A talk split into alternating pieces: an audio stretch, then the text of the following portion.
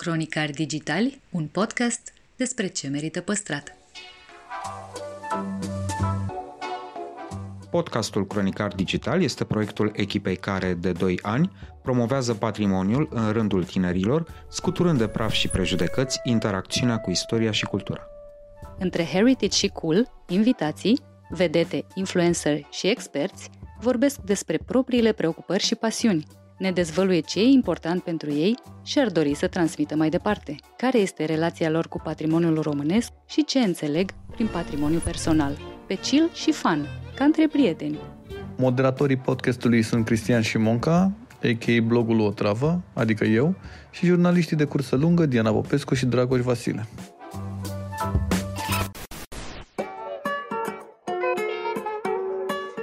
Ina, împarte cu noi amintiri din copilăria perfectă petrecută la Neptun, între școală, lecții de canto, atletism și expediții prin pădure. Eram un copil foarte descurcăreț, eram foarte băiețoasă. Vorbește deschis despre nepotismele din muzica românească și cum era să renunțe la carieră din cauza lor. Ei, și am zis, nu, muzica nu e pentru mine, mă apuc de politică. În plus, ne dezvăluie cum a descoperit Bucureștiul în pandemie, cu masca pe față și șapca pe ochi. Así tú me perdiste, pero ya me extrañaste. Díselo que no hay otra más como yo.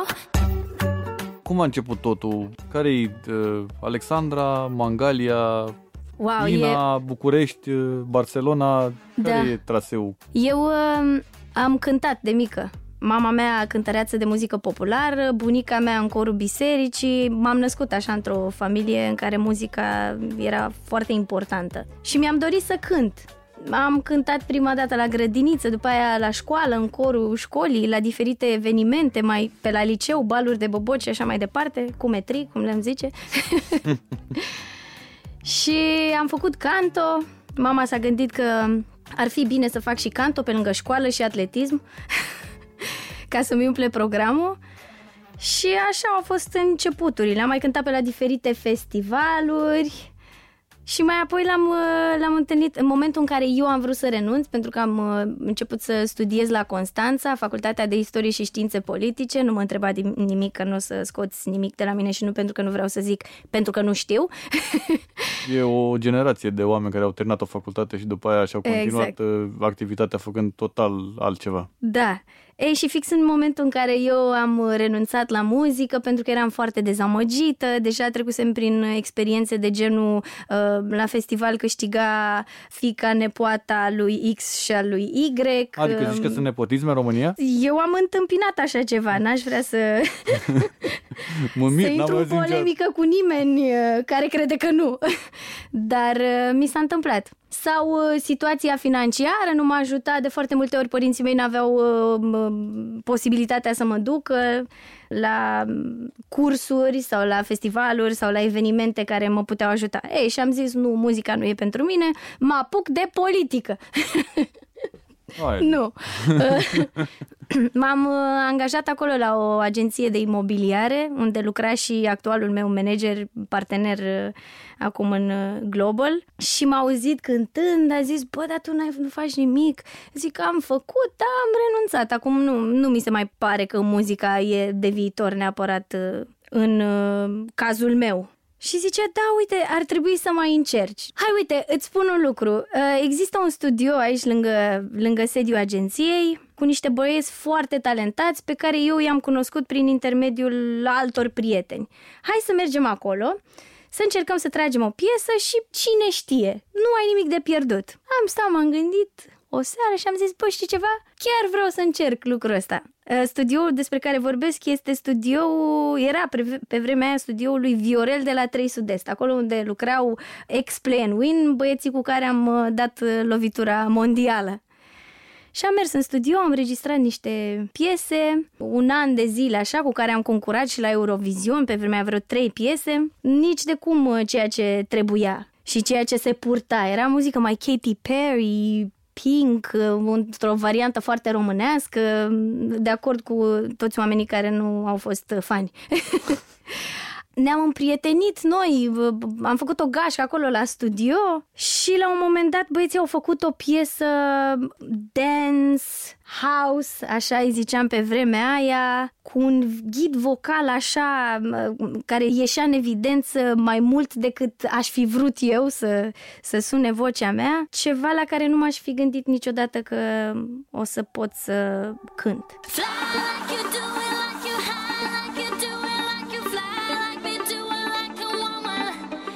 Și Luci mi-a spus, Alexandra, nu vrei să tragi tu încă un ghid pe piesa asta? Cred că ar suna foarte tare. Și am zis, da, da, asta nu este genul de muzică pe care vreau să-l abordez eu. Eu vreau să fac pop rock, eu vreau să fiu pink de România. nu știu dacă i-am zis așa, dar mă rog, asta era în capul meu. Da, Alexandra, dar știi? Dacă încerci, exact și cum am făcut atunci când ai venit la studio, n-ai nimic de pierdut. Mă rog, am înregistrat-o, cred că în următoarea săptămână am fost să o testăm undeva pe la un club în, în Constanța să vedem cum sună pe boxe mari. Ei, și am fost la club și am testat piesa.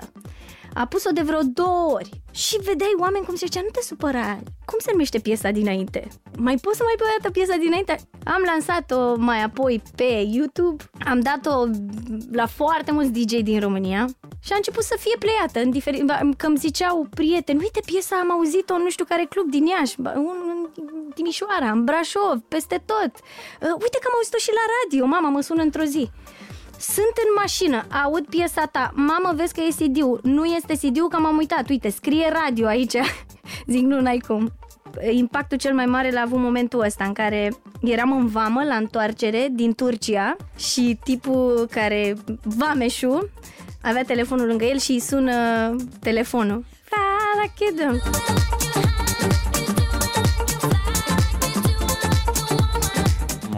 Da, am zis, mamă, e serioasă treaba, ce fac eu? Sunt uh, o tipă din Neptun, fără nicio experiență în domeniu, în industrie, cum mă îmbrac, ce o să vorbesc, cum o să mă vadă oamenii și am început așa un întreg uh, ritual fără ca eu să știu despre ce e vorba, că n-am, uh, n-am fost instruită, m-a luat pe, pe neașteptate.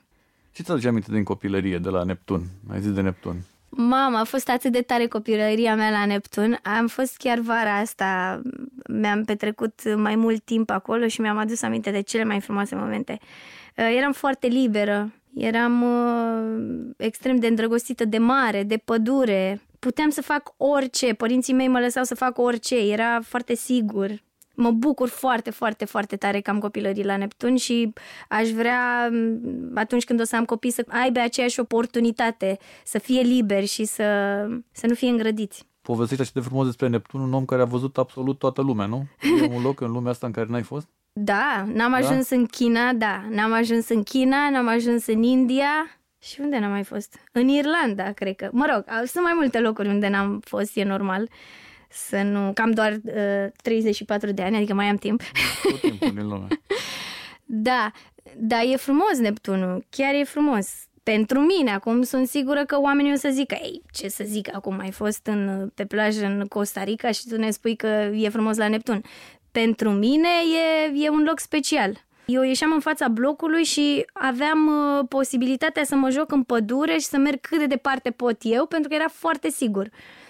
Bine, foarte sigur în sensul că trebuie să te descurci. Eram un copil foarte descurcăreț, eram foarte băiețoasă. Și mă lăsa mama, avea, avea încredere în mine trăiam ca într-un sătuc mic, nu știu dacă ai un reper așa pe unde sunt blocurile în Neptun, că unii oameni au impresia că nici măcar nu există așa ceva locuitori în Neptun, da, deci că e Marte. 17 ani la, în Constanța și știu toată zona ah, okay, aia de... Da. Și știu că nu-și imagina nimeni că există altceva în afară de da, aia, da, da. drumul ăla din și Neptun. Ne, la, la un moment dat veneau uh, vara și, dar voi din ce trăiți iarna? Păi din ce muncim uh, vara?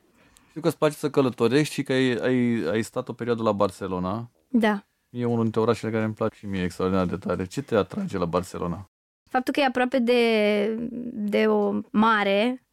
Îmi place foarte mult uh, mâncarea. Cât ai stat acolo? Deja vreo șapte ani. Nu pot să spun că am stat acolo. Am stat între București, Barcelona și călătoriile mele în toată lumea. E frumos, îmi place foarte mult că, că sunt piste de bicicletă, eu mă, îmi place să merg cu bicicleta, îmi place să merg cu skateboardul, să merg la plajă, Este un oraș în care uh, oamenii nu mă recunosc atât de des pe stradă și e frumos, nu știu, e, cred că toți oamenii care au fost la Barcelona înțeleg, uh, fără să mai existe vreo explicație de ce îmi place Barcelona. Ce senzație e când te duci pe o plajă în, uh, nu știu, Indonezia și auzi o melodie de ta la un post de radio? Cum s-a întâmplat? Mă bucur. Nu de-a mea, melodie de-a mea, de ta. Da, mă bucur, mă bucur foarte tare. Încă sunt în uh, momentul uh, în care nu-mi vine să cred. Stau și mă gândesc la oare o să-mi vină să cred vreodată? Ai simțit vreodată că te poți adapta într-un oraș în care, să, în care ai fost și să te gândești vreau să mă mut definitiv aici? Nu vreau să mă mut definitiv nicăieri. Vreau să, vreau să locuiesc în România și o să fiu uh, mereu cetățean român din cauza pandemiei, aș putea să zic și datorită, că au, avut, au fost și părți pozitive, din cauza pandemiei a trebuit să stau mai mult în, uh, în București și asta m-a făcut să văd mai multe părți ale Bucureștiului, să mă bucur de ce nu am aflat până acum și mi se pare foarte tare. Da, îmi place foarte mult București, îmi place foarte mult România și mă bucur că am avut ocazia să stau mai aproape de prietenii mei și să, să petrec timpul ăsta. Știu că nu o să mai dureze mult și profit de, de timpul ăsta cât pot, așa că am luat tot Bucureștiul la, cu skateboard-ul și am văzut că te urmăresc pe Instagram. uh, ai zis mai devreme de că la Barcelona te-ai simțit foarte bine pentru că nu ai fost asaltată de diversi uh, oameni și da. bănesc că asta ți se întâmplă în des, foarte des da, în da, da, da, da. asta. Da, este foarte drăguț să, să vezi uh, oameni care te apreciază și care ascultă muzica ta, care uh, se uită la uh, clipurile tale și la tot ceea ce faci, dar este foarte important să mai fii și tu cu tine. Și câteodată îmi place să merg pe stradă, să fiu eu cu mine, în gândurile mele, să mă întâlnesc eu cu mine și atunci uh, Barcelona îmi permite lucrul ăsta. Uh, să nu mă înțelegeți greșit, mie îmi place foarte mult să socializez, să vorbesc cu fanii mei, să le mulțumesc, dar, uh, după cum am spus, sunt momente în care vreau să fiu eu cu mine. Nu foarte multe, dar Barcelona încă îmi permite lucrul ăsta. Și Bucureștiul, dacă îmi pun o șapcă pe cap și o mască, așa cum suntem obligați în zilele noastre, și Bucureștiul îmi permite asta, deci de-aia și fericirea pe care mi-o exprim acum vis-a-vis de, de București și perioada asta. Într-o perioadă aveai o grămadă de concerte în Mexic. Mă uitam da. oriunde pe Instagram la tine, era ceva în Mexic. Ce, care era nebunia cu Mexic? Uh, mexicanii au avut o, o dragoste aparte pentru mine și uh, mi-a plăcut foarte mult cultura lor. Sunt niște oameni foarte calzi. M-au făcut să mă simt ca acasă. M-au făcut să mă simt uh, poate mai mare decât uh, eram și încă mă fac să mă simt mai mare decât sunt, sunt incredibili. Televiziunile, radiourile mi-arată o dragoste și o susținere incredibilă. Tocmai de asta m-am întors mereu cu mare plăcere acolo. Ai simțit vreodată că nu ai aprecierea asta din România și că ai mai multă apreciere din afară? Da, eu nu am simțit niciodată asta, chiar dacă sunt întrebată frecvent toate radiourile din România sunt extrem de pozitive atunci când e vorba de muzica mea și de susținere, la fel și televiziunile. Oamenii din România mă iubesc, doar că nu prea îmi place să merg la, la foarte multe televiziuni și atunci lipsa mea de pe micul ecran mă fac să fiu puțin mai uh, scumpă la vedere și... Uh, și mai apreciat în momentul când apar pe undeva. Da, acum... Uh, oamenii au impresia că succesul se numără prin prezența uh, la aceste emisiuni. E, este un lucru pe care vreau să ți-l spun. Dacă ne gândim la concerte și la faptul că atunci când eu merg să cânt într-o țară ca Mexic sau Franța, uh, oamenii vin la concerte și plătesc un bilet, atunci da, să spunem că în afara țării sunt mult mai apreciată. În același timp, oamenii din România uh, nu au ocazia și oportunitatea de foarte multe ori să facă lucrul ăsta, pentru că sunt foarte multe concerte organizate în piața mare, unde gratis. oamenii pot merge să, să-i vadă pe, ceași, pe acești artiști gratis. Și atunci uh, piața asta de concerte este foarte, foarte mică. Oamenii nu nu fac lucrul ăsta pentru că spun de ce, eu, de ce să merg să o văd pe Ina uh, la concert, să plătesc un bilet când pot să merg luna viitoare în, într-o Zilele piață și să... Nu exact, ce, așa și este, așa e la noi. Nu numai la noi, dar uh, simți că ești mai apreciat atunci când cineva cumpără un bilet, uh, mult mai apreciat decât atunci când uh, cineva vine să, să te asculte gratis. Bineînțeles, sunt din România, după cum ți-am zis, vreau să fiu cetățean din România și așa că mă, mă sunt obișnuită și o fac cu drag de fiecare dată. Dar asta e diferența. Ce te-a impresionat cel mai mult vreo reacție de la un fan? Ceva să-ți fi stârnit emoție mi-a spus uh, la un moment dat uh, un uh, fan, eram în Franța, că um, a câștigat nu știu ce maraton ascultând muzica mea și că muzica mea l-a făcut să fie mai alert și să, să câștige. Cum reacționezi la altfel de mesaje? Nu știu cum să reacționez. Mi se ridică părul pe mână chiar și acum. Nu știu cum să reacționez. E, e ceva incredibil. Îți spun sincer, nu m-aș fi așteptat niciodată în viața mea să trec prin asemenea emoții. Este incredibil. E ceva ce crezi că ai pierdut prin prisma faptului că ești Mamă, o să zică lumea legat. că sunt plină de mine, dar n-am pierdut nimic. Păi nu, nu, dar tu... Man, nu, nu consider să... că am pierdut nimic. Nu, și nu o, spun, nu o spun pentru că sunt plină de mine sau că am vreo, nu, vreun gândeam, interes știu, să spun că sunt cea mai fericită și să pun hashtag uh, mai am puțin couple goals și uh, I love my life. Dar uh, fără Dubai, să pun hashtagul ăsta, chiar I love my life, chiar iubesc tot ceea ce am făcut, cu bune și cu rele, cu cele mai mari gafe, cu cele mai mari uh, flopuri uh, și uh, piese care n-au uh, prins la public. Uh, Uh, sunt chiar fericită și fără să trec prin momentele astea, prin lansări și tot ceea ce spun aici, nu aș fi fost eu și n-aș fi reușit. Sunt uh, chiar sunt fericită. Sunt un artist fericit. Mi-aș dori să aud asta des și de la toți colegii mei pe care îi văd în fiecare zi că se chinuie și că își doresc și mi-aș dori să aud într-o zi de la toți de aici, de la studiouri. Dar crezi că ține de tine cum ești tu și ca și stare, așa ai fost, cred că întotdeauna. Nu cred că e vreo chestie de asta nouă, nu? Adică da, nu ar însemna să... din nou să mă laud, să spun că da, ține da, de mine, da, că nu mă da, laud. Lauzi, dar nu, nu știu, nu știu, asta să-mi spui tu. Nu, încă, n-am, încă n-am uh, un răspuns la întrebarea asta dacă ține de mine sau nu ține de mine. Uh, da, cred că e așa, e o combinație de, de, mai multe, de mai multe lucruri la un loc. E nevoie de mai mult decât talent, știi că hard work beats talent, e nevoie de mai mult decât noroc, pentru că după ce ai noroc, așa cum s-a întâmplat și în cazul meu, trebuie să muncești, norocul nu te duce toată viața, sau dacă cunoști pe cineva să-mi zici și mie că vreau și eu să-l cunosc sau să o cunosc, nu știu, încă aștept să văd uh, că mă întreabă, uh, dacă mă întrebi secretul succesului. Păi dacă ști eu așa. Pornește televizorul ca sunet de fundal Acolo trei deștepți discută ultimul scandal Ție ți Tu ieși afară Și pentru că căștile și te gândești pe cine vrei să vezi diseară Te văd implicat în foarte multe chestii de-astea sociale și am văzut că ai fost de fiecare dată ai acceptat uh, diverse cauze. Simți nevoia cumva să întorci înapoi din ce ai tu? Da, nu știu dacă e neapărat uh, un uh, payback sau oricum aș face și dacă nu mi s-ar fi întâmplat mie. Am crescut într-o familie religioasă, bunica mea, ți-am spus, cântăreață în corul bisericii și am fost educată să ofer chiar și, să, chiar și dacă nu mi este oferit. Și atunci îmi place să mă implic acolo unde pot și unde cred că se potrivește cu principiile mele de viață. O fac cu plăcere și nu. Răspunsul, că tot o iau de la Ana la Caiafa, nu, răspunsul nu o fac ca un payback, o fac pentru că așa îmi place mie și aș face-o în orice situație. Vine un tânăr, un tânăr entuziast, talentat. Da. Și l-ai sfătuit să facă, vreau să fie, să fie și Elina. Știi că la un moment dat era, eu când am terminat facultatea de jurnalism, toate voiau să fie Andreesca. Acum bănuiesc că toată lumea vrea să fie Ina. Bănuiesc că nu și tu.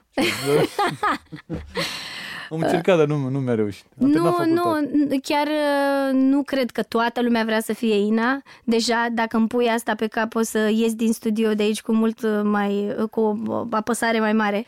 Sfatul meu, în primul rând, este um, sfatul pe care l-am primit de la mama, familia mea, părinții mei, este să fii un om bun Dacă ești un om bun, lucrurile ți se așează diferit, să fii blând. Trebuie să ai foarte mare încredere în tine, da, bla, bla, bla, nu? Trebuie să ai foarte mare încredere în tine, e foarte important. Să fii o fire deschisă, să fii talentat și să crezi în talentul tău.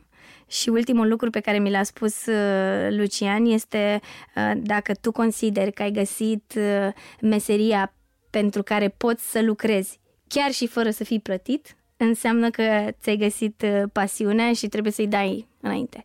Te-ai gândit vreodată, gen, sau ai avut vreodată vreo, vreo propunere să faci film? Eu m-am gândit, dar nu știu dacă sunt talentată.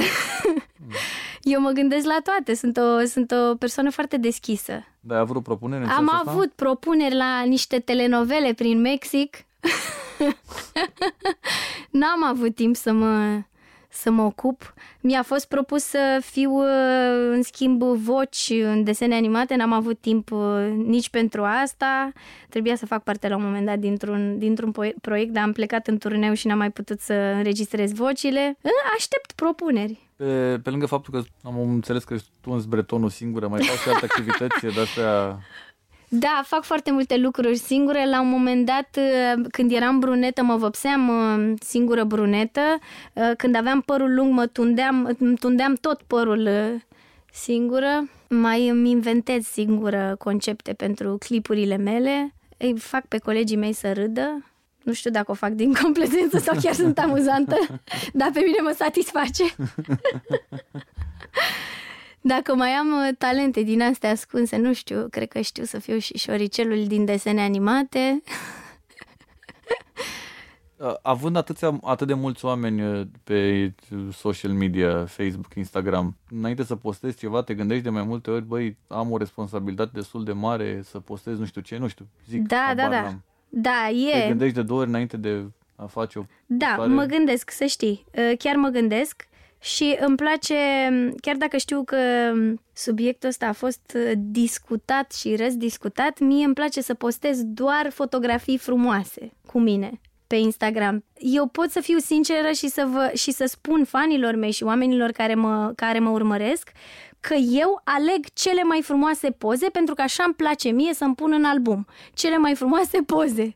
Îmi place să fiu și foarte naturală, pe stradă ies naturală, oamenii mă pot vedea pe mine de foarte multe ori nemachiată sau pur și simplu îmbrăcată așa cum, fără să mă gândesc, dar în videoclipuri îmi place să arăt bine, pe Instagram îmi place să postez poze frumoase, nu ca să-i conving pe ei pentru că așa e, nu să-i conving pe oameni că așa este viața mea tot timpul perfectă, nu, de cele mai multe ori nu arăt așa, dar eu mi aleg pozele pe care le pun acolo.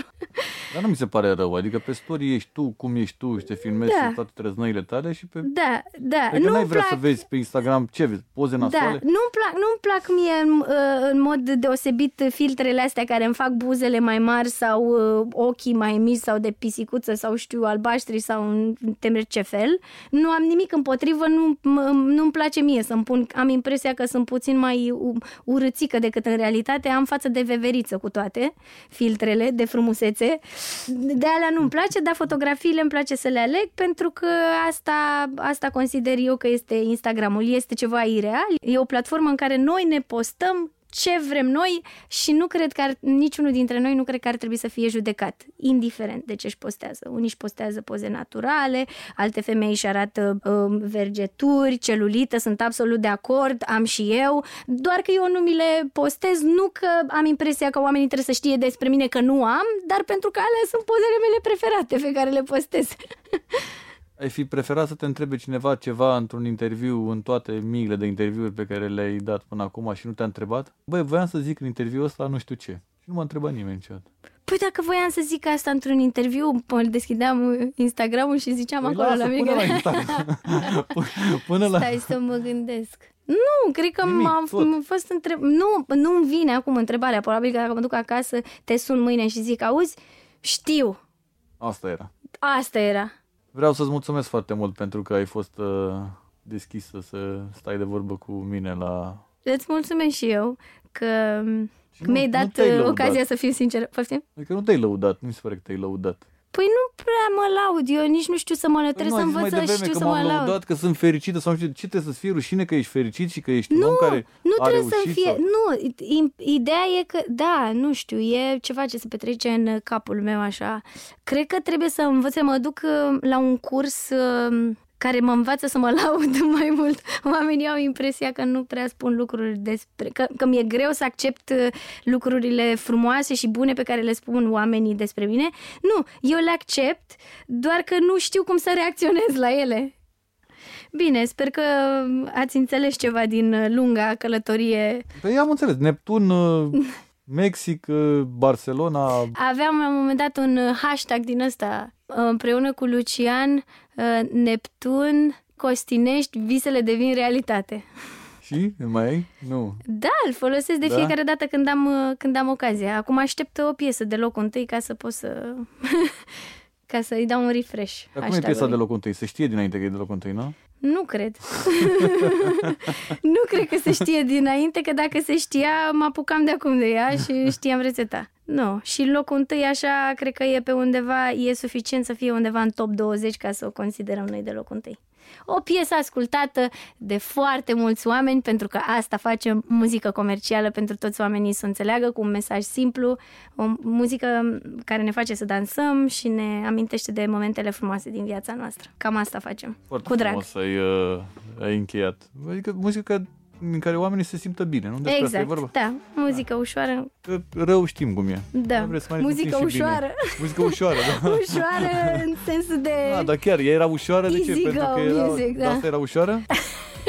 O să afli dacă participa anul viitor la festivalul de la Mamaia sau de la ceva Așa, de da, da, da, Cercul de aur, la ăsta. da.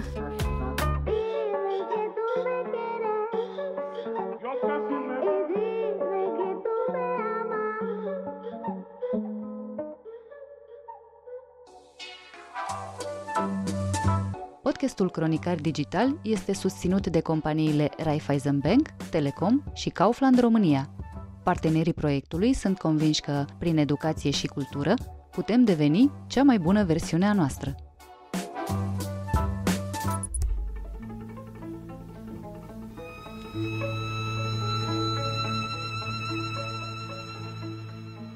Dragoș Andreescu, fondatorul Monumentalist, ne poartă în aventura descoperirii de comori ascunse în Oltenia. Oamenii nu știau despre ce e vorba, ce vreau noi să facem. Acum să sperăm că și-au dat seama că acea culă este de fapt stâlpul acelui sat, stâlpul societăților de acolo. Subliniază ce pierdem odată cu clădirile pe care le lăsăm în paragină și ne dezvăluie ce oraș neașteptat poate deveni noua Vama Veche.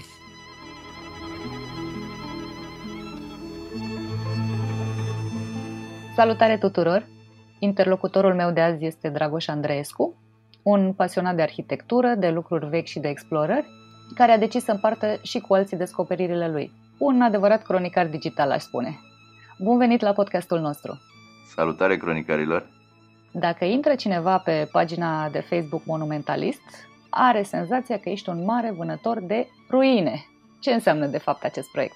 Ca să spunem și, uh, și pe Instagram, deci monumentalist și pe Facebook și pe, și pe Instagram. Practic este o, o pasiune, o ieșire din cotidian. În fiecare weekend sau nu neapărat și, și seara după, după job uh, mă duc și fotografiez uh, diverse conace, clădiri istorice și frumuseți abandonate, să zicem. Alții uh, fac uh, chestii noaptea ca hoții, tu faci lucruri noaptea ca exploratorii. Cum ajunge până la urmă un grafician din Craiova să ia la pas Oltenia, să adune imagini cu clădiri vechi și să le și documenteze poveștile? Pot să spun că această pasiune a apărut și datorită jobului. În, să zicem, acum 10 ani eu căutam foarte multe texturi și fotografiam texturi, de obicei din ziduri scorojite. Nu existau pe internet atât de multe și am descoperit că am o, o cum să spun, am foarte, foarte multe clădiri fotografiate. Și apoi a apărut scânteia trecând pe lângă un conac, conacul Câncea din Malul Mare, o frumusețe, un aproape castel, foarte aproape de Craiova. Și aceea a fost scânteia și am zis, ok, trebuie să le descoper pe toate.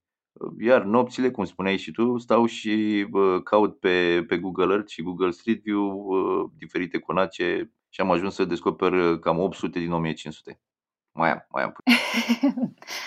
din, din câte știu, nu e o îndeleticire foarte simplă, mai ales că o parte dintre cei care stau în apropiere de aceste clădiri sau le au în grijă nu sunt foarte încântați de oaspeți și ai avut și ceva probleme când ai ajuns la locul faptei. La început uh, a fost puțin mai dificil pentru că oamenii nu înțelegeau uh, ce fac eu, uh, că eu încerc să le documentez și că nu vreau să le, să le fac niciun rău. Mulți au crezut că vor să intru să fur sau să distrug. Eu nu vreau lucrul ăsta și doar, doar să documentez. Acum, între timp, după 10 ani, să zicem că mentalitatea s-a mai schimbat puțin și oamenii mai acceptă și mai, mai, mai vin chiar și ei cu, cu câteva povești de la fața locului. Dar la început, cu ce fel de reacții te-ai uh, confruntat? Nu erau obișnuiți, nici acum. Uh, este foarte greu uh, să accepte oameni care merg pe stradă cu aparatul de fotografiat. Bine, probabil asta a rămas din timpul comunismului și cred că o să mai dureze încă vreo 10 ani până oamenii o să-și dea seama. Este foarte greu. Dacă, dacă încep să înțeleagă că foarte mulți turiști vin să, să vadă aceste bijuterii, la un moment dat, cu cât mai vin mai mulți, cu atât o să înțeleagă că e mult mai bine și că, de fapt, ei pot să câștige din, din, din acest lucru. Înainte de Monumentalist ai creat împreună cu alți prieteni proiectul Monumente Pierdute, prin care v-ați propus exact asta, să, să scoateți la iveală bijuteriile arhitecturale ale Olteniei. Ce pierdem odată cu aceste monumente? Eu îmi dau seama că pe lângă faptul că eu îmi pierd uh, foarte multe clădiri pe care le-am trecut uh, pe lista mea, ei, locuitorii sau uh, proprietarii pierd de fapt identitatea, identitatea locului, ceea ce e foarte grav pentru că pe viitor, în cazul în care vor să, să transforme Oltenia, hai să zicem și de sud și de nord, în zonă turistică, nu o să mai aibă la ce, ce să vină oamenii și ceea ce e foarte dificil și trebuie să creeze ceva nou și este foarte greu. Vedem mereu la știri povești de tipul conac renovat cu voluntari francezi și englezi, clădire restaurată cu fonduri de la guvernul suedez. Ce ne lipsește să ne ocupăm noi, românii, de patrimoniul nostru? Și la noi se face acest lucru, în special în Transilvania.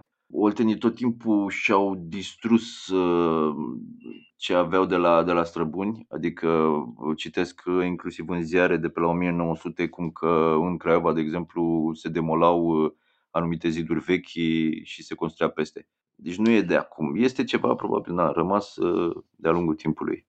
Anul acesta am reușit să aducem și noi ambulanța pentru monumente în Oltenia și am creat uh, o filială. Am avut și prima intervenție. Săptămâna aceasta o să deja am terminat-o, mai sunt uh, câteva mici detalii. Este vorba de punerea în siguranță a culei Cioabă Chintescu din uh, satul Șiacu din Gorj.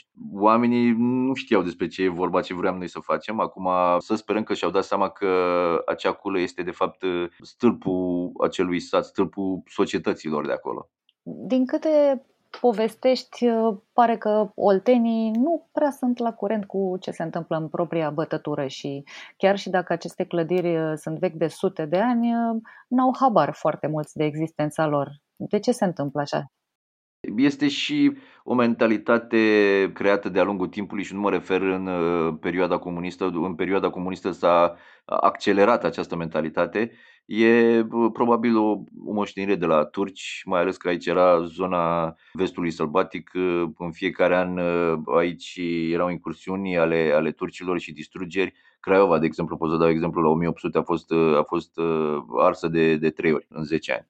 Și a ajuns pe umerii tăi și pe mâinile tale și pe camera ta de, de fotografiat să, să le arăți oamenilor că de fapt au practic o, o comoară în preajma lor o comoară nedescoperită încă.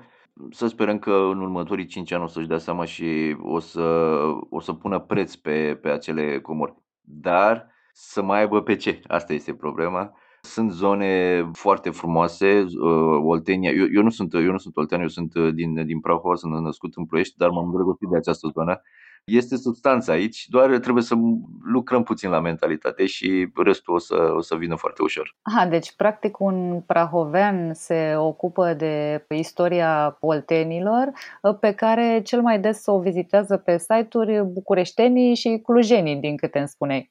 Da, cam așa ceva. Oltenii nu prea sunt interesați, mai mult uh, cei din, din alte localități sau din alte regiuni, pentru că ei, ei, ei vor să, să descopere ce locuri frumoase mai sunt în, în țară și de e bine să, să viziteze și Oltenia pentru că au ce vedea, foarte, foarte multe lucruri.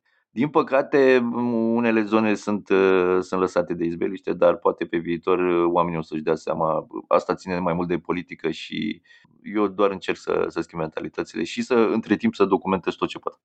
Da, mi se pare nedrept acum vorbind cu tine că uh, tot timpul auzim despre uh, satele din Transilvania, auzim despre uh, lucruri din Maramureș, despre bisericile din nordul Moldovei. Despre partea asta de jos a țării se aude foarte puțin în ceea ce privește zona culturală și de, de patrimoniu.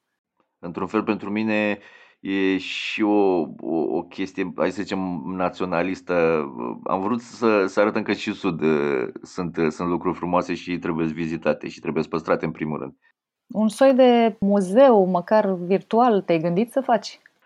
Muzeu virtual, nu știu cât de mult uh, ar ajuta. Pe mine mă interesează oamenii să vină la fața locului, să audă poveștile și să vadă și să simtă și să, să ia cu ei o, o mică parte din Oltenia. De aceea mai mult aș, aș dori să, să vină ei fizic, nu să, să viziteze virtual. Eu doar încerc prin aceste pagini și aceste proiecte să, să-i atât, să-i atrag puțin. Practic tu încerci să le spui fraților exact sub nasul vostru sunt o grămadă de lucruri de vizitat, de apreciat, de restaurat în cel mai bun caz și poate că deschizându-le ochii se va întâmpla ceva bun pentru patrimoniul din sudul țării. Până la urmă este o luptă, trebuie de continuată. Uh, roadele nu o să le culegem noi acum, eu cel puțin, poate copiii mei. Poate în viitor, la un moment dat, o să se trezească oamenii. Lucrurile pe care eu le fac acum, uh, oricum nu contează acum. Contează în viitor, de aia și, și fotografiez, documentez tot ce se poate. Toată arhiva mea o să o predau la, fie la sediul arhitecților, fie, nu știu, la muzeu undeva, oriunde. Ideea e să rămână. Pentru că deja suntem în anul 2020, sunt uh, na, lun, uh, săptămânal anunț deja s-a pierdut clădirea nu știu care, deja s-a demolat uh, casa nu știu care, e bine că măcar am fotografiat-o, pentru că sigur nu s-a dus cineva și să se gândească să, să facă măcar o poză. Știu că mai faci ceva cu fotografiile vechi, le, le colorizezi. Este o altă pasiune care acum, într-un fel, este cam la final, a ajuns la final pentru că datorită nou, noi tehnologii deja au apărut programe care colorează automat. Nu neapărat că colorează bine, dar uh, oamenii oricum nu, nu înțeleg că uh, în, în spatele fiecarei fotografii colorate există și cercetare. Adică la o fotografie, mie mi-a, să zicem, o oră să o, să o colorez și o săptămână să o documentez. Aha, sunt niște proporții uh, care pe unii s-ar putea să-i sperie și să spună, lasă domnule, mă ocup de partea de colorat și documentarea o las altora care au mai mult timp sau sunt mai nebuni decât uh, mine. Mă înșel eu sau acum ești la Calafat? Da, la Calafat, uh, exact Romanian Riviera.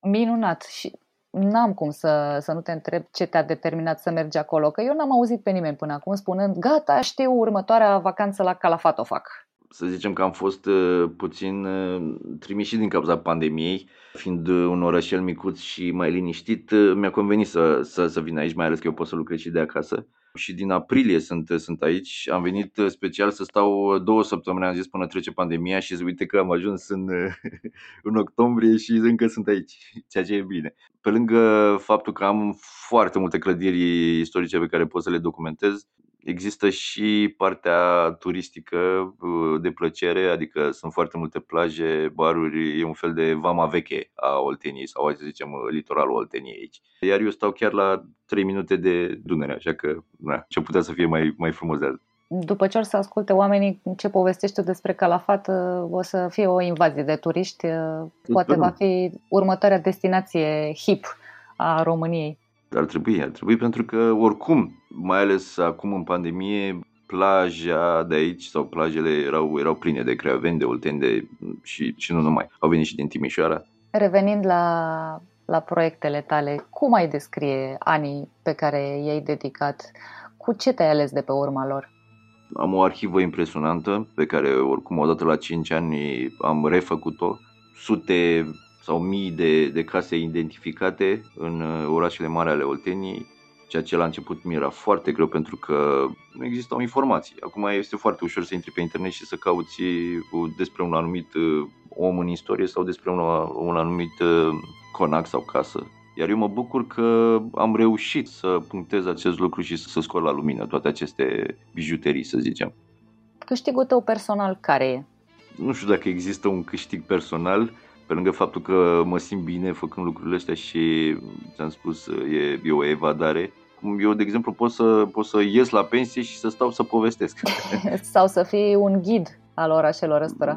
Fac din când în când chestia asta și îmi face plăcere. Pentru că îmi place să privesc oamenii când, când le povestesc lucruri frumoase de aici în Oltenia și ei rămân așa plăcut surprinși. Domnule, habar n-aveam că există așa ceva la noi în zonă. Exact, bine. Majoritatea turiștilor sunt, sunt din afară, fie din București, fie din, din Transilvania sau Banat. Păi eu îți urez succes și îți mulțumesc tare mult că ai vorbit cu noi. Și eu îți mulțumesc și să aveți baftă. Cronicari Digitali, un podcast despre ce merită păstrat. Povești greu de crezut, mituri care au pus la treabă imaginația a generații întregi, oameni și proiecte nebunești, ce e adevăr și ce e invenție. Uneori, realitatea își scoate pălăria în fața unei născociri irezistibile. Cu vorba bună, este pastila în care îți spunem ce lucruri incredibile am mai aflat. În episodul de azi, surprizele din Oravița. Câți dintre voi ați fost în Oravița? Dacă nu în vacanță, măcar în trecere. În caz că n-ați ajuns încă acolo, aflați că există o sumedenie de motive pentru care să vă păstrați timp liber pentru un loc supranumit Orașul Premierelor. Gara Urbei, inaugurată în 1847, este cea din tâi clădire cu această destinație din România, în vreme ce calea ferată Oravița-Anina este prima cale ferată montană din țară. În plus, gara a fost dotată cu un lift pasaj pentru accesul la peronul aflat mai sus de nivelul străzii, ceea ce a reprezentat încă o premieră pentru acea perioadă.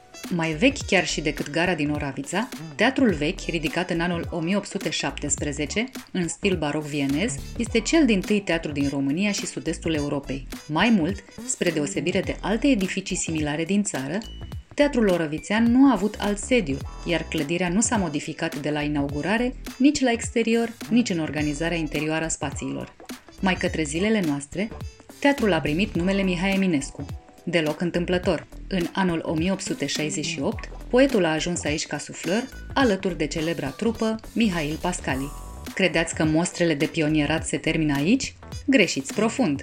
Farmacia Muzeu Nocplauch este prima farmacie montanistică din Banat și din spațiul românesc, atestată la 1796. Poate vă întrebați ce înseamnă montanistic.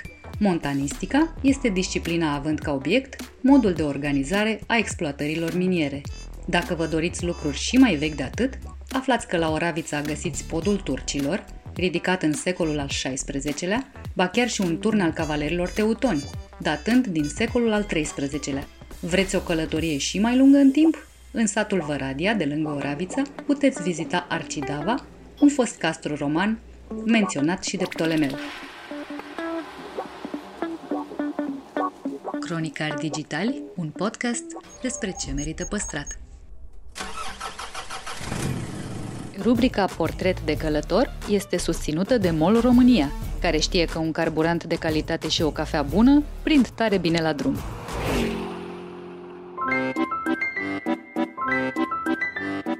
Șef Samuel Le Torielec ne spune cum a ajuns în România și mai ales de ce a rămas. Eu ce noroc am avut uh, când am ajuns aici în România. Eu niciodată am stat cu comunitatea franceză. Cum se poate transforma pălinca într-un răsfăț comestibil? De ce nu avem nevoie de un restaurant cu stele Michelin? Din că ce este cel mai important, să avem școală bună. Și motivul pentru care ar trebui să facem din colivă desert național. Bine ai venit la podcastul nostru, Samuel. Mulțumim că m-am invitat. Te-ai stabilit în România în 2008. Uh, ai A. venit pentru trei zile din câte am citit.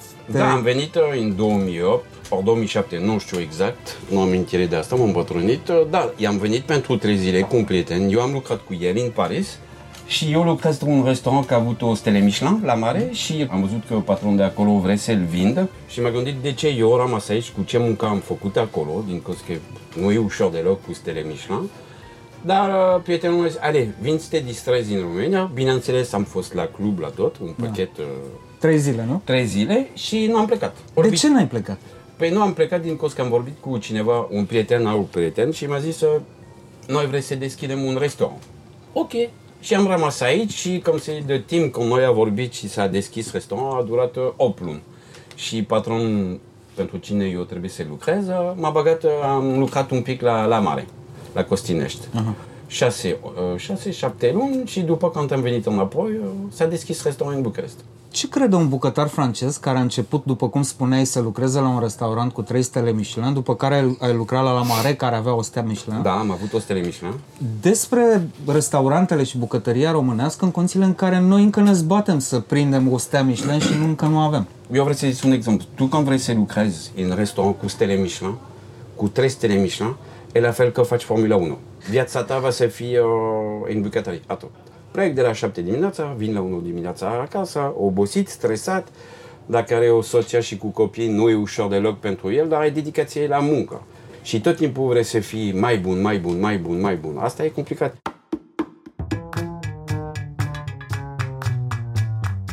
Bineînțeles că este foarte complicat să avem o stele, două stele, o trei stele Michelin, o să avem un restaurant foarte, foarte bun. Din cauza ce este cel mai important, să avem școală bun. Dacă eu când zic școală bun și cu profesor bun. Eu când am lucrat pe primul restaurant cu trei stele Michelin, eu venea din Normandia, ori noi maximum două, trei persoane în bucătărie, acolo am ajuns 42. Și te gândești, mă, ce, ce s-a întâmplat aici? Sincer, la început am fost un pic uh, depășit de la ce se întâmplă. Dar este foarte important să fii serios și muncă, muncă, muncă. Dacă muncești foarte mult și ascult ce te-a zis șef de bine, de rău, el te faci bine pentru următor pas de la tine când va să fii șef. Dar uh, pentru mine România acum nu are nevoie de restaurant cu stele Michelin. De ce? Primul trebuie să avem clientele și turist și cel mai important eu ce am văzut, eu nu sunt perfect deloc, doar trebuie să fii constant tot timpul. Asta e cel mai complicat. Nu trebuie să fie o zi spectaculară și după a doua zi un pic mai jos. Asta cu stelele Michelin înseamnă turism gastronomic. Tu ai apucat să faci turism gastronomic în România, da, evident că nu pe stele Michelin, ci pe, uh, nu știu, bucătăriile private ale prietenilor care te duceau să mănânci la săteni sau așa mai departe. Da, când te plimbi în România, asta este, eu, cum se zis, când faci asta, mă duc la oameni în acasă. Înveți foarte mult de la oameni de acolo și cum a fost România înainte. Tu știu, în timp de comunism, fără bani, săraci, cu asta. Și oameni de aici au gătit cu ce avem. Și nu a fost ușor. Dar eu când vând uh, mama lui iubită, ea a mâncat uh, supa cu galuș cu tot, are un gust incredibil. Mâncare românesc pentru mine este foarte gustos. Problema noastră, noi mâncăm un pic prea mult. Dar tu știu că am fost în Bucovina, am mâncat uh, borș de miel. Asta eu nu pot să-l uit. Da. Are un gust incredibil. Uh, săptămâna trecută m-am plimbat cu Kaufland în Delta Dunăre și am fost la patru comunități. Lipoven, la Ruș, grec, turc un pic, Meglen, am fost la turc și la italien. Și tu știu că astea sunt comunități, sunt aici, eu l-am învățat acum. De- Sunt aici de 200-300 de ani. Și sunt Chiar comu- și italieni. da, da, și italian. Și e- sunt comunitate că la turc a fost 5.000 de oameni înainte, înainte 5.000, da? Și acum cred că sunt maximum 350 comunități italiene acolo de, din, co- de, din Delta, sunt aproape 80. Și s-a pierdut asta, dar eu ce am gustat la, la rus, la Lipuvan, am gustat uh, pampușchi, asta e un fel, cum se zis, un fel de blat de cozonac, doar umplut cu brânza, cu asta și sunt rețete vechi, vechi, vechi de la el. Tu știu și nu a schimbat nimic. Din cauza el a învățat de la bunica și de la asta și nu s-a schimbat. Și eu când am vorbit cu el, a fost un experiență wow și am învățat de la cum a fost România înainte. Cu produs, cu sărăcie, cu tot. Și asta, cum se zice, după când gătești, pentru mine te faci mai bun. Părerea mea. Și amintire de la comunitatea lor. Și asta a fost, pentru mine a fost wow. Ce crezi că avem noi și s-a pierdut în Franța? Pentru mine, voi ce avem și s-a pierdut în Franța, voi sunt foarte familist. Noi când se duci la restaurant sunt două, trei persoane. Voi tot timpul trebuie să fie o masă mare, cum se zice, we share, you know? Pentru mine asta e cel mai important. Noi în Franța am pierdut tot de asta din cauza că sunt uh, mai mult pe uh, egoist, uh, nu știu, munca, uh, e alt mentalitate. Aici, uh, pentru mine, e mult mai mult cum trebuie. Citesc din tine. Ai zis într-un interviu, m-a întrebat la un moment dat un prieten unde vreau să merg la cimitir și am răspuns, aici, unde altundeva. Asta mi se pare cea mai mare declarație de dragoste pe care o poate face un expat uh, României, să vrea să, să rămână aici forever, ca să zic așa. Uh, ai în vedere tot pachetul care vine cu chestia asta, adică, nu știu, uh, nevastă româncă, copii români și așa mai departe? Dar tu știu că eu am, eu am o fată de 21 de ani și a crescut cu mine, niciodată cu mama, dar a, a stat 8 ani în România și acum uh, s-a dus la școală în Franța și acum lucrează. Și ea vorbește perfect romanesc, uh, dar și eu când vorbesc cu el, aia, nu fiecare zi, dar fiecare două, trei zile e doar de România. Nu, pentru mine viața mea e aici. Eu am o iubită, sunt foarte mulțumit, uh, munca mea e foarte ok, uh, pot să fac aproape ce vrei eu și am foarte mult de învățat aici în România și, cum se zis, uh, voi sunt un popor foarte um, primitor, nu? Pentru mine aici uh, România este un fel de Eldorado, all is possible, dar tot se poate aici. Și pentru mine asta e un avantaj incredibil, dar cel mai important, mi simt foarte bine și uh, România e casa mea aici. Și gata. Ai gătit la, la atelier, în restaurantul unde ne-am văzut data trecută, pentru Papa Francisc, pentru Simona Halep, pentru Mike Tyson, pentru Adriana Lima și așa mai departe, pentru o grămadă de celebrități. Pe de altă parte, ai declarat în mai multe rânduri că îți place să mănânci mult acasă la oameni. Da. Să zicem că, nu știu, te chemă duminică la socrii mei. Ce ar vrea să-ți gătească soacră mea? Românește. Primul, dacă e duminică, eu vreau o ciorbă acră. Tu știu, o ciorbă acră, acră o țuică asta. Ieri am fost poftă de salat de băf. Da, măi, asta Păi cu da. salata de băf e complicată, că nu e a noastră, am luat-o de la ruși, dar uite că am făcut-o a noastră cumva. Da, da, da, da, da, da. Am amintire când am vorbit cu un prieten, că se Exaru, Exact, și, da. m-a, și mi-a zis uh, Rosman, mamă, dacă mai trezești dimineața și vezi salat de băf în frigider, păi nu poți să te oprești, baguri în gură, o bucățică de pâine și gata. nu, la, la mine ce-ți place și ciorbă, faci o ceaun, uh, sarmale, uh, mămălică, un pic de bronză, ouă, că uh, eu am, am făcut uh, altier uh, varzacali cu pulpă de rață. Mâncare gătit de la voi e foarte gustos și bun. Și tu știu ce e mai important aici când gătim, uh, nu știu cum se zice exact, se poate cum uita, șeruim și o colivă. Eu nu, coliva e un desert. Colivă, da, e da, un da, da. desert foarte bun, dar Sau, e un uh, pic ciudat. da. S-au făcut acum experimente cu înghețată de colivă. Mi se pare, au intrat în câteva restaurante. Da, da. Mi se pare un desert uh, excepțional. Cel mai bun desert românesc, de fapt. Da, pentru mine, dar tu știu că eu ce am făcut, am fost primul. La epoc am făcut uh, înghețat și sorbe de palincă și de țuică. Da? De prun, da. Și îl facem cadou tot timpul la client și oameni, dacă vă oprești polis, zici, nu, nu l-am băut, l-am mâncat. Colaborez acum cu Kaufland în uh, proiectul Pop-Up Restaurant. De fapt, aici și vorbim Da. într-un pop-up restaurant. Cum, cum a mers și ce ați vrut, de fapt, de la, de la această experiență culinară? Da. Că, teoretic, e fine dining la prețuri accesibile. Dacă tu te duci acolo și cumpari produs cât ce trebuie și avem și rețet cu asta, poți să faci mâncare incredibil de bun. Noi la aici, concept și la fel noi ce a făcut, fiecare săptămână avem o zi de seafood, avem o zi de gratar. Noi am făcut un eveniment cu mâncare vegan, a prins foarte bine. Noi am făcut un eveniment cu asta cu comunitate, cu un plimbat.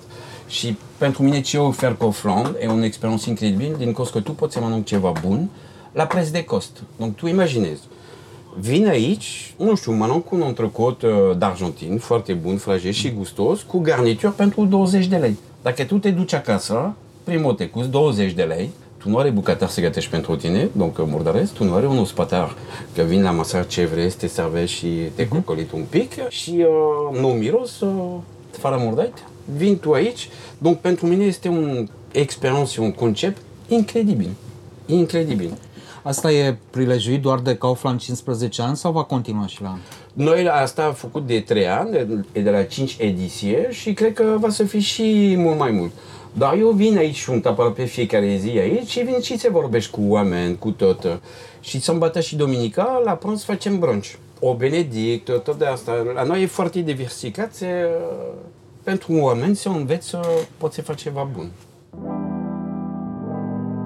MOL România, alături de călători de 25 de ani. Am cinci întrebări pe scurt așa. Care e locul tău favorit din România? Corbi, în curte de Arges. Unde nu te-ai mai întoarce în România nici plătit? Unde nu ți-a plăcut deloc? Din România? Da. Păi nu s-a întâmplat asta. Nu? Nu, Nu încă? nu, nu, nu, nu, nu încă. Mă mir. Cea mai frumoasă clădire din România pentru tine care e? Cel mai frumos, aia e Casa Poporului. E, un, mo- e enorm, e un monument istoric, este incredibil. Cea mai memorabilă mâncare pe care ai mâncat-o în România? Cred că asta e din Bucovina, borș de miel. A fost o experiență, da, incredibil. N-ai învățat să-l faci și tu? Ba da. Eu l-am avut la meniu la epoca asta, dar acum, în următor, eu vreau să deschis uh, restaurantul, dar asta e obligat. Fac o scurtă paranteză aici. De ce oaia ar trebui să fie simbol național sau brand de țară? Oaia este o statuie vie. Am avut un uh, ministru al agriculturii care a făcut o campanie uh, în care a încercat să ne convingă să mâncăm mai multă oaie. Știi că la noi se mănâncă oaie și mielul doar de Paște. Da, acum e mai mult religios, donc e un pic complicat. Da, putem să facem asta dacă noi, uh, șef bucătar, sunt bun, un pic la televizor, putem să faci rețete uh, pentru oameni, uh, pentru mine ce este cel mai important e calitate de oaie, de miel. Lângă oaie găsești o frunză, lângă frunză nu poți să găsești oaie. Asta e. Noi trebuie să învățăm să facem carne de miel mai bun și după cred că pot să schimb un pic uh, mentalitate. Dar tu știu că eu fac uh, des acasă, nu știu, o pulpă de miel confiat la cupt, uh, cotlet, uh, eu fac cuscus, tu știu, marocan cu asta, cu ceafa de miel, uh, e un carne foarte gustos. E un, Și eu zic la pentru fel. mine e una de cel Dar mai în, gustos. în restaurante nu o găsești, să știi. Foarte rar o găsești Da. în restaurantele din București cel puțin. Găsești un pic cotlet de miel, așa, tu știu, la grata repede, doar în general, uh, nu, pe de Paști. Doar pentru mine carne de miel, tu când faci un stoc dimineața, trebuie să faci sos. cu- E, la miros e cel mai bun pentru mine. Departe. Ultima întrebare din chestionar. Care e cel mai frumos drum de mers cu mașina pe care ai mers în România? Am fost cu motociclet în, uh, prin munte, nu știu, transfera, transfera așa? Transfăgăraș. Asta a fost cel mai frumos. Dar tu știu ce am făcut a- anul trecut, ori doi ani trecut, am uitat? Am luat trei săptămâni de concediu și am plecat din Bucarest, uh, m-am dus în Curte de Arges, m-am dus în Brașov, dar singur și fiecare weekend iubita vine la mine. M-am plimbat aproape în tot România, singur, tu știu, cu motociclet, uh, două bagaje în spate, muzică și fiecare noapte me duce la casa la oameni și gătim cu el. Am stat, am stat patru zile în Corte de Arges, am stat uh, cinci zile în uh, Bucovina, din cauza că acolo are foarte mult de vizitat cu asta cu... Tu călătorești mai mult prin România decât un român. Da, din cauza că eu m-am îndrăgostit, tu știu că asta e tot timpul. Eu am lucrat 18 ani la Paris și eu am fost uh, cu fiica mea la Tour Eiffel când eu nu lucrez la, după Paris. tu știu că nu am avut timp, dar am fost uh, odată cu fiica mea 3 zile, 4 zile în Paris și acum am vizitat Tour Eiffel. Așa este tot timpul. Dacă vine un francez acum, nu știu, care n-a fost niciodată în România și spune Samuel, du-mă tu prin România unde merită văzut, ce traiect îi faci? Tu știu când te duci la țara la noi, Dar îmi place că zici la noi. Da, la noi, asta reprezintă România. E foarte frumos. Bucarest, is like Paris, sunt capital, e altceva. Sunt pentru oameni, muncă, e, nu? ok, aici se faci bani.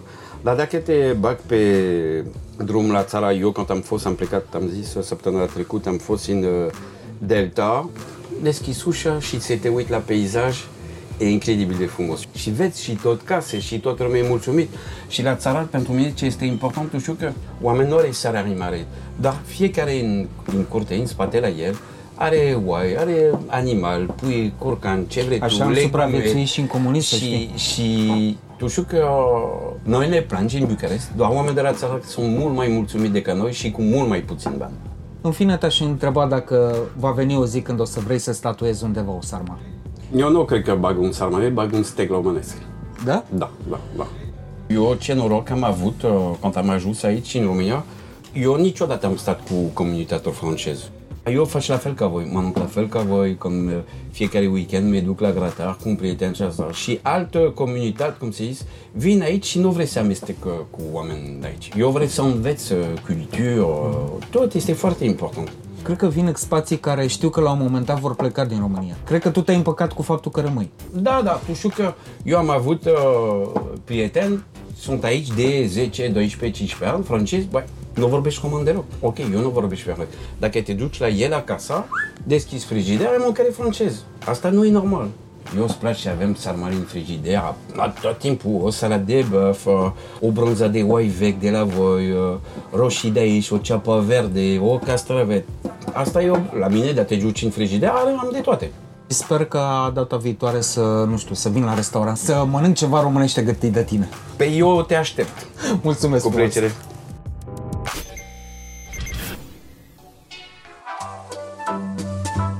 Podcastul Cronicar Digital este susținut de companiile Raiffeisen Bank, Telecom și Kaufland România.